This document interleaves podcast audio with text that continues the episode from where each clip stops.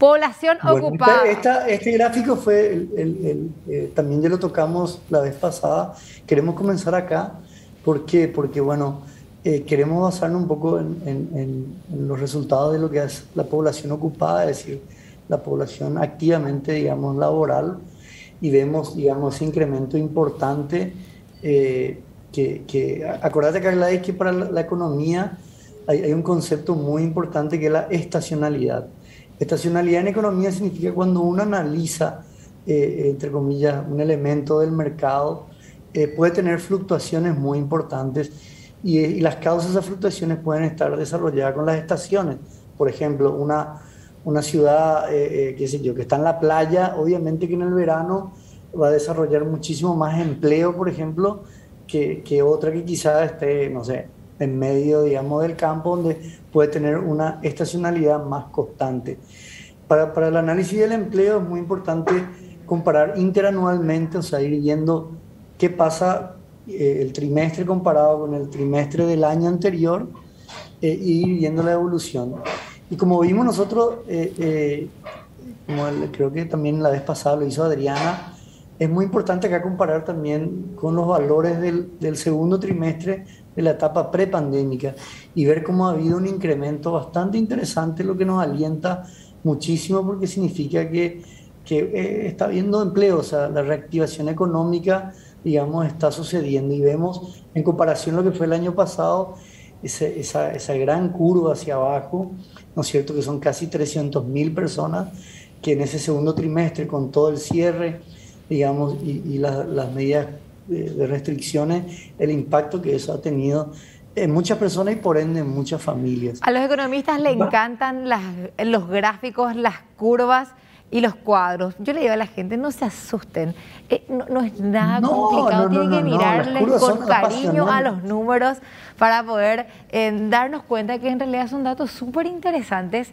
y que podemos ver allí justamente desglosado como en cada trimestre de, de cada año, porque vemos desde el 2017 en adelante. 2017 y el, el, un palito es, bueno, primer trimestre y así sucesivamente, segundo trimestre, tercero y cuarto. 2018, 2019, 2020. Y eso que dice Alfredo, esa curva abajo, bueno, cayó eh, con, el, con la pandemia, cuando todo se cerró y que muchísima gente perdió empleo, claramente va a tener nomás luego ese tipo de resultados, de 3.460.000 y piquito a 1.130.000 y piquito eh, fue la reducción de la población ocupada, como podemos ver en este gráfico acá.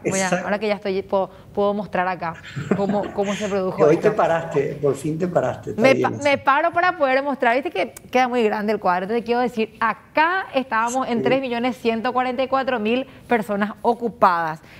paréntesis, ¿cómo definimos las personas ocupadas? Y son las personas que están activamente trabajando. Por eso que ahí agrego, Bray, muy importante lo que vos decís, eh, eh, porque las curvas, para nosotros los economistas, eh, si vemos una, una, curva así, una variable tan fuerte, pueden pasar dos cosas, ¿verdad? O, verdaderamente alguien se equivocó al cargar los datos, ¿verdad? Que también pasa. Pasa, error de tipeo. O, realmente hay, hay, hay, hay, hay una causa muy importante para, para analizar y ver cuál es el fenómeno que ha afectado, en este caso, la oferta laboral.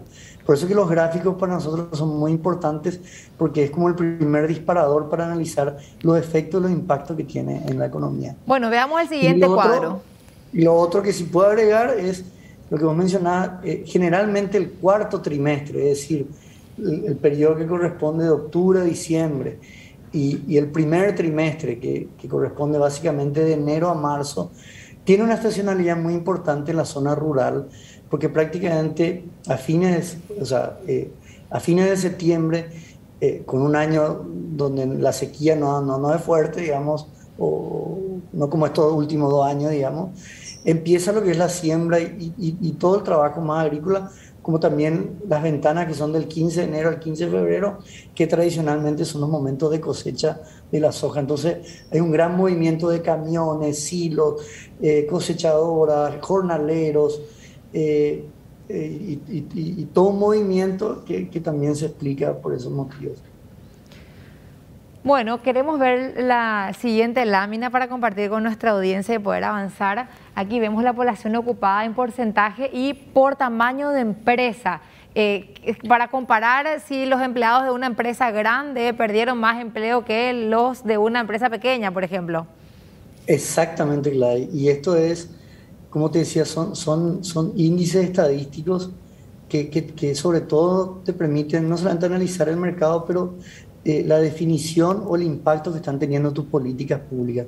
Una medida para ver, eh, digamos, eh, hacia dónde está disparando, digamos, la ayuda del gobierno y si esa ayuda está siendo efectiva o no. Y podemos decir con mucha alegría que las microempresas, digamos, que, mira, de, esa población que vimos, entre comillas, que trabaja, un 67%, digamos, de, de 10 personas, casi 7 trabajan en una microempresa.